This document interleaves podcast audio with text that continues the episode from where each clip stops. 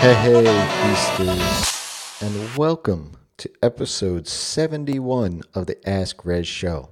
It's Jason, I'm your host, or Rez, and I'm answering your questions so that you can get past the bumps in the road to building that profitable freelance business.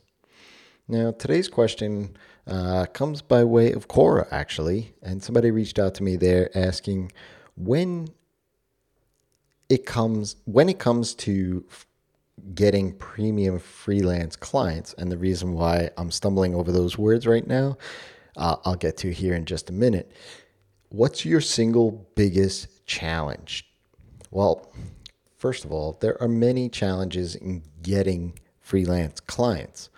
Um, but let me first explain what premium means to me here I equate this to the type of client that I want to work with one that's respectful, values what I bring to the table, has thought about their project enough to a point where we can discuss candidly about budget, time, and expectations.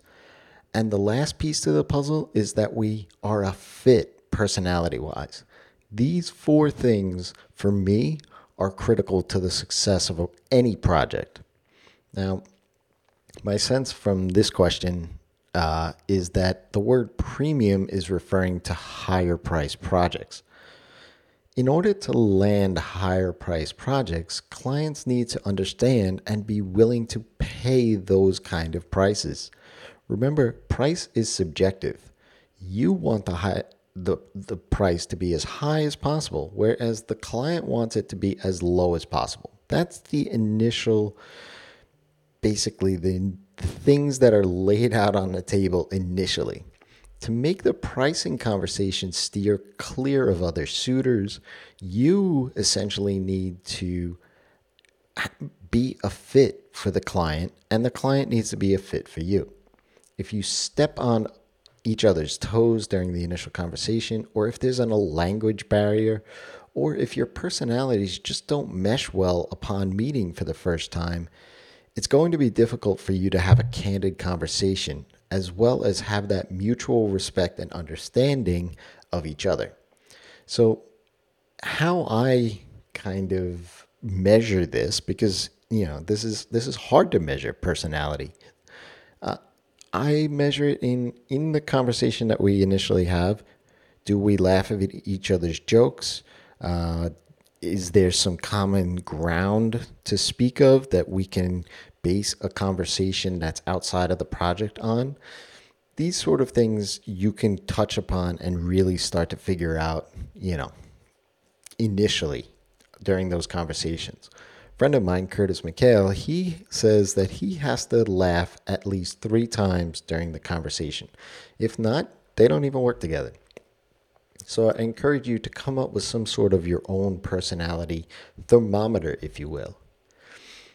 Now, premium freelance clients will have thought about their project and what it means for their business for more than 30 minutes after having a conversation with a friend at a barbecue.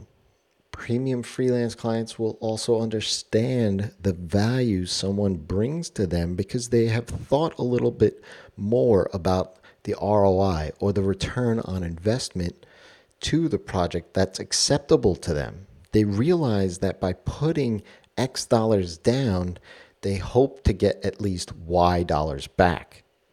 Even if they don't have that Y dollar value, if you can explain to them and prove to them with past experience that they could potentially expect Y dollars back, that's how you're going to land those premium freelance clients. It's also how you're going to diminish or remove altogether the gap between your higher price and their lower price.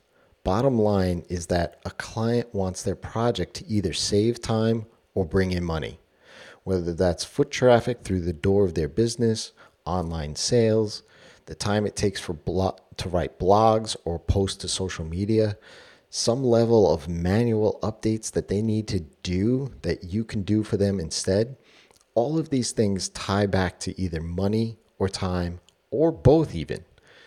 If your service is tied to those kind of things, to essentially time and or money and you explain and prove to the client that they are getting 2 3 maybe even a 10x return on their investment that premium freelance client will sign up for your services the next thing i want you to do after that is to eliminate the word premium from your question instead make your services always premium so that everyone come to you is already automatically premium.